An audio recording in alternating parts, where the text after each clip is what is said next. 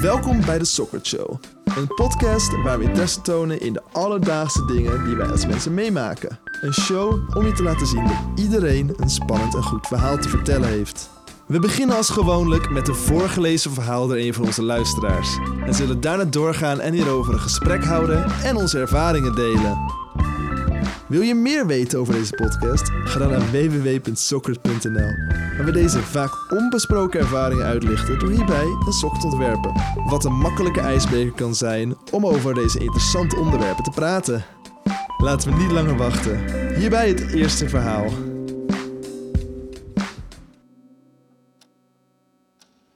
Ik kan mij geen moment in mijn jeugd herinneren dat ik mij belangrijker voelde dan op die specifieke dag in de openbare bibliotheek. Mijn vader vond mij, verzonken in mijn huiswerk, helemaal achterin het gebouw.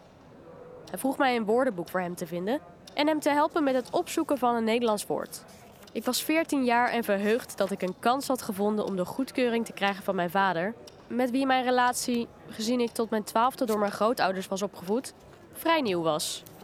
Ik wist niet dat het woord waar ik zo gretig naar op zoek was, de loop van mijn leven zou bepalen. Dementie was wat de dokter had gezegd over de toestand van mijn grootmoeder.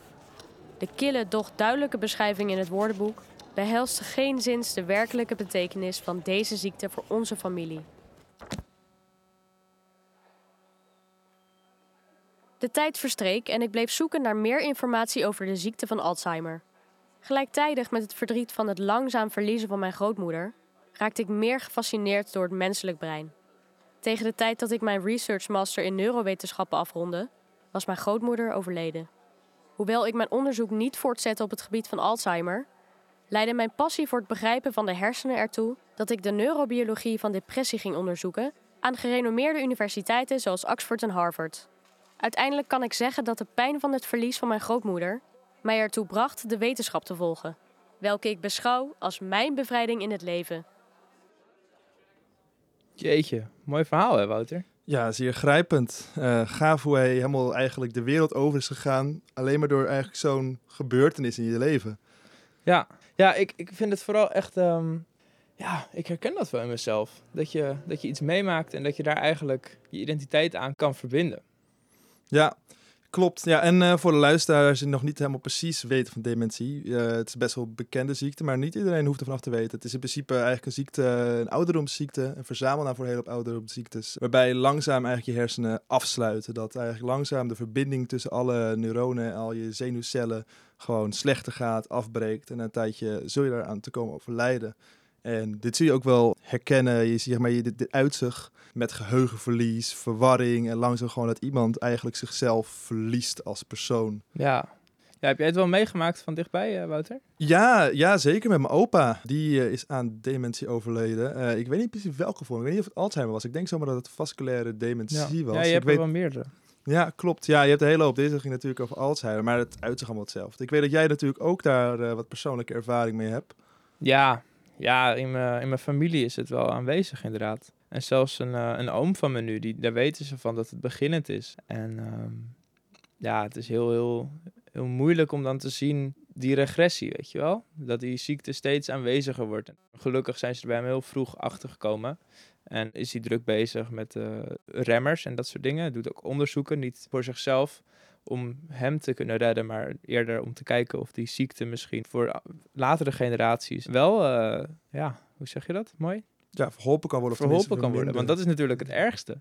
Er is geen mogelijkheid om dat te verhelpen op dit moment. Klopt, klopt. Ja, ik wil wel zeggen, want ik, dit verbaasde mij. Het was nog nieuw voor mij. Inderdaad, je hebt het wel over dat hij met remmers bezig is en dat soort dingen. Dat, dat is al meer dan ik wist dat er überhaupt bestond. Nou, remmers, ja, ik bedoel eerder minder in alcohol. Dat helpt heel erg met het, met het vertragen van de ziekte. Actief bezig blijven met je, gewoon de activiteiten die je normaal doet. Veel, ehm, ja, gewoon, je moet je brein actief Ja, eh, houden. En dan kan je het veel meer remmen dan dat je dat niet doet. ja, maar het is wel iets wat volgens mij vaak zeg maar, aangeboren is. Dat al zeg maar, van de jongste waar geconstateerd wordt. Maar ik heb wel ook laatst ergens toevallig gelezen dat je best wel heel veel invloed op jonge leeftijd kunt hebben. Of jij later dementie, tenminste last van dementie Ja. gaat krijgen of niet. Want ook al zou je het misschien krijgen als jij je hele leven, weet ik, gezond en actief hebt geleefd.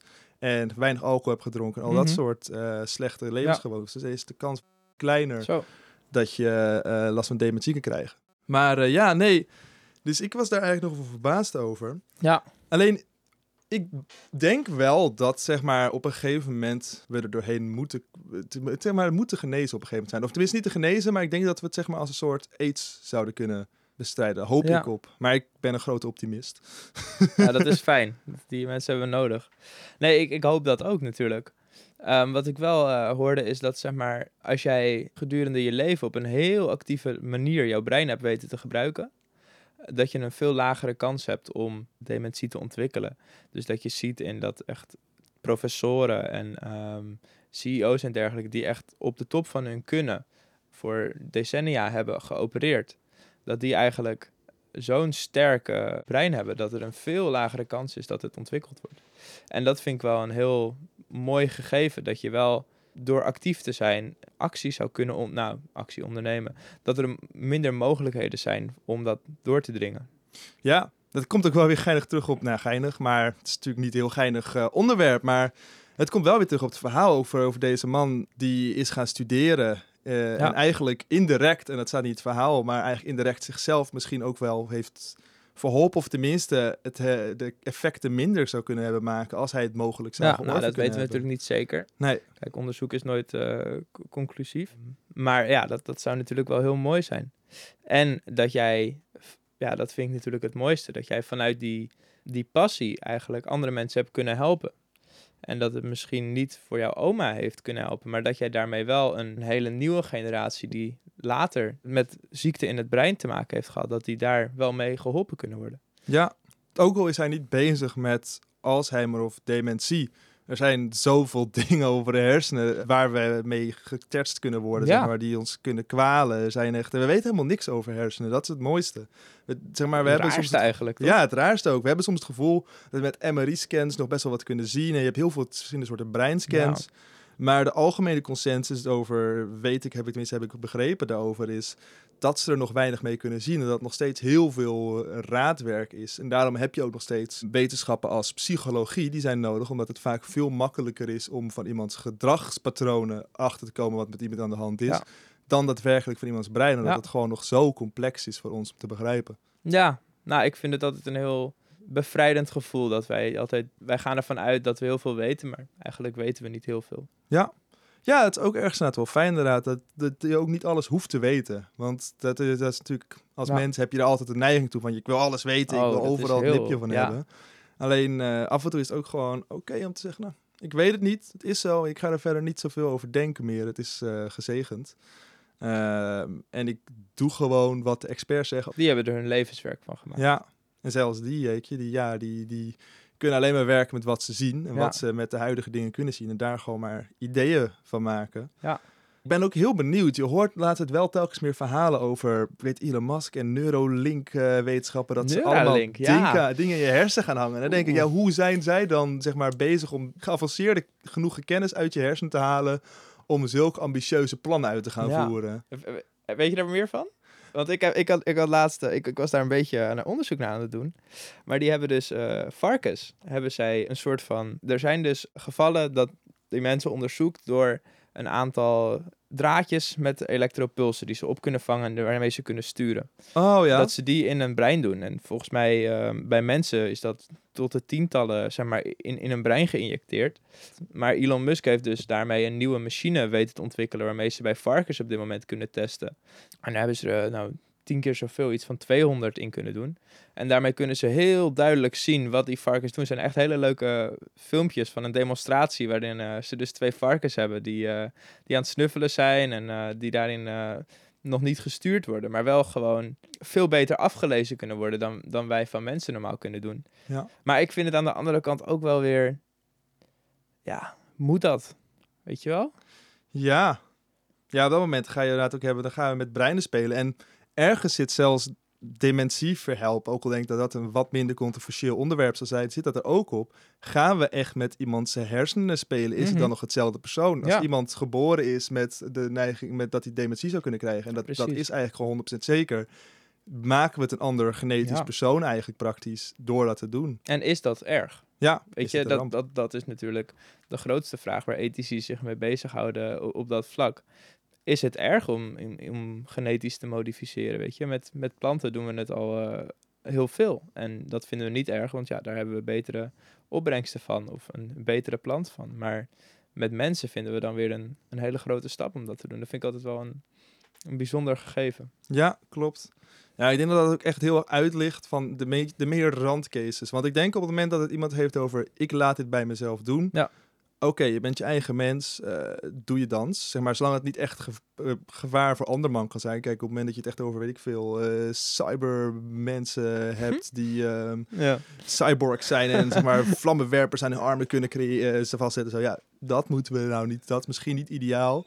Maar gewoon dingen als jezelf slimmer maken of dat soort dingen. Of zeg maar jezelf gewoon net iets bakkelijker laten opstaan in de ochtend. Dat je net je hormoonhuishouding zo aangepast wordt dat je net lekker opstaat in de ochtend en direct Ja. in de bak kunt. Ja, als iemand dat voor zichzelf kiest, is er niet zoveel problemen mee. Maar ja, dan heb je wel dingen als Down eh, of ja, Alzheimer ook, die je bijvoorbeeld bij geboorte al zou kunnen vaststellen. Ja. En dan kunt zeggen, dit kunnen we oplossen, maar gaan we dit doen? Ja, En- ik, vind, ik, vind, ik vind het moeilijk hoor. Ik Ja? zou het denk ik... eh, ik ben meer tegen dan voor, denk ik, in dat geval. Ja, Maar ja, Ja, in het geval van Down-kinderen heb ik er eigenlijk zelf ook geen voorkeur voor. Puur omdat vaak gewoon een gelukkig leven kunnen leiden, eh, merk ik daarmee. Dus het is, het is aan de ene kant een hinder, maar aan de andere kant hoeft het geen hinder voor hun kwaliteit van leven te zijn. Het is gewoon een andere kwaliteit van leven dan wel verwachten voor iemand zonder Down. Eh, En dat is gewoon al iets, die wil het anders. Iedereen heeft andere doelen in zijn leven en daar zitten Ja. gewoon andere doelen in. Alleen, Maar- wat ik dan wel heb... Kijk, jij kan als ouder zien... Krijgt mijn kind down? Al voordat, zeg maar, een abortus een eh, laat moment is. Ja, ik weet niet. mi- Misschien zijn er ouders die dan denken... Ja, dit, dit is een... Weet je... Waarschijnlijk is het wel zwaarder om iemand...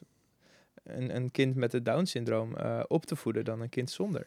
Zeker. Dus ehm, in dat geval, ja, Ja, als ouder is dat misschien, ja, dan klop je natuurlijk weer op de deur eh, bij een aantal andere bewegingen die daar, die daar tegen zijn. Maar Ja, de oplossing, ja, de vraag je, kun je afvragen, is de oplossing dat kind aanpassen, zodanig dat die anders wordt, of de oplossing gewoon betere ondersteuning proberen te krijgen met de kennis die we hebben en op die manier eraan Ja. te werken.